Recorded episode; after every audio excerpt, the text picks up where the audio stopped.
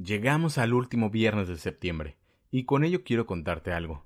Al inicio de esta pandemia todos creíamos que en verdad duraría 40 días, y al ver cómo solamente pasa el tiempo, por fin decidí cambiar la silla del comedor con la que trabajaba por una mucho más cómoda, ya sabes, de esas que utilizan los gamers. Así que te contaré hoy sobre estos dos temas que parecieran no tuvieran mucho en común, los videojuegos y la amistad. ¿Qué tan real es una amistad digital? ¿Cuánto tiempo se necesita jugar con alguien para decirle amigo? Comparte este episodio con tu amigo o amiga gamer. Yo soy Alex Vivanco y... Exactamente. Comenzamos.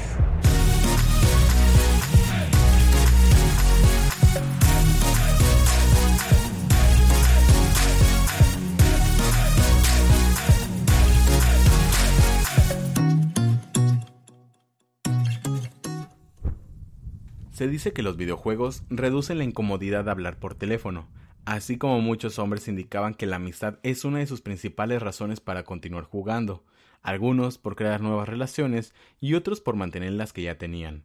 Todas esas cualidades antes creaban un estereotipo sobre los gamers como personas aisladas e incapaces de interactuar con otras.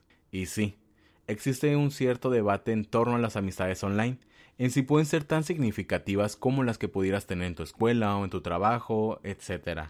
El psicólogo evolutivo Robin Dunbar es un escéptico en cuanto a las interacciones virtuales, ya que cree que esto puede limitar las habilidades para crear conexiones en la vida real. Pero en este podcast buscamos la información completa y de ambos lados. Y también existe el psicólogo Geoffrey Griff, que comenta que si alguien se siente solo y encuentra una forma de comunicarse con otros a través de un videojuego y eso le ayuda, se trata de algo positivo. Aún así, recomienda reducir tus tiempos de juego un 10% y utilizarlos en relaciones humanas más cercanas. Pero ¿cuánto tiempo se necesita para hacer un nuevo amigo online? Un estudio de 2018, publicado en el Journal of Social and Relationships, encontró que las personas se vuelven mejores o muy buenos amigos después de 200 horas de interacción. Presta atención ya que conocerás las etapas de este estudio.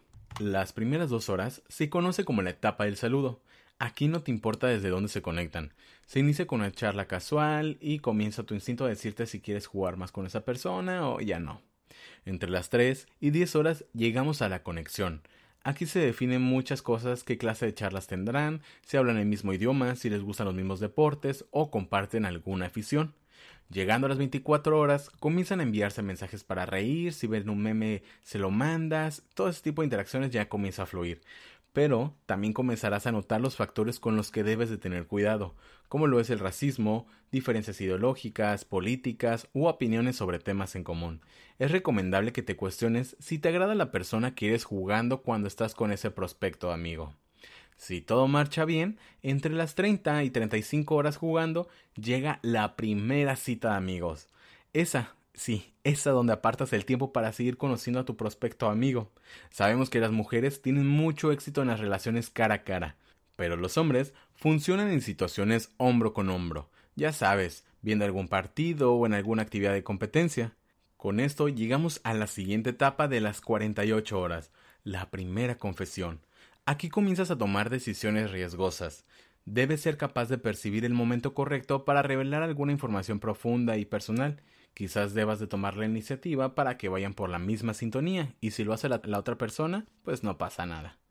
Estamos a la mitad del camino y entre las 60 y 65 horas de interacción llega el primer favor. ¿Qué tan grande es el favor en esta etapa? Pueden ser desde cosas sencillas relacionadas con un juego o hasta pedirte la contraseña de Netflix para compartirla. A partir de las 80 horas de interacción llega la cita con parejas.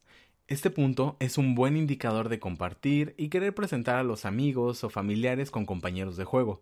Solo recuerda que no tienes que hacer que toda la gente cercana a ti se lleve bien necesariamente.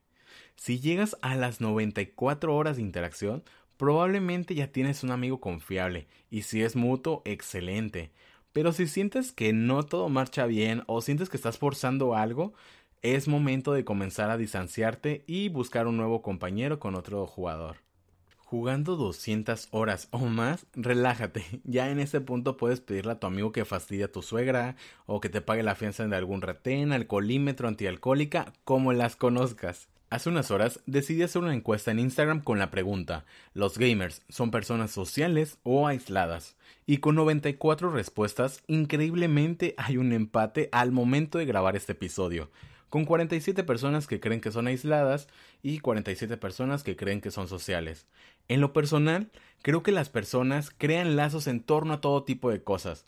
Por ejemplo, si lo hacemos con base a la pesca, ¿dirías que no es una amistad real porque lo único que hacen es ahogar gusanos mientras toman?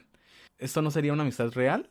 En otras palabras, las amistades virtuales pueden ser tan reales como tú lo decidas. No olvides compartir este episodio con algún amigo o familiar que se te haya venido a la mente y cuéntame qué te pareció ese tema, ya que es la primera vez que hablamos de gaming. Puedes hacerlo con un mensaje en Facebook o en Instagram que nos puedes encontrar como Volando Alto Podcast. Yo soy Alex Vivanco, muchas gracias por llegar hasta aquí y recuerda que habrá episodio todos los lunes, miércoles y viernes. Así es, porque tú y yo seguiremos volando alto.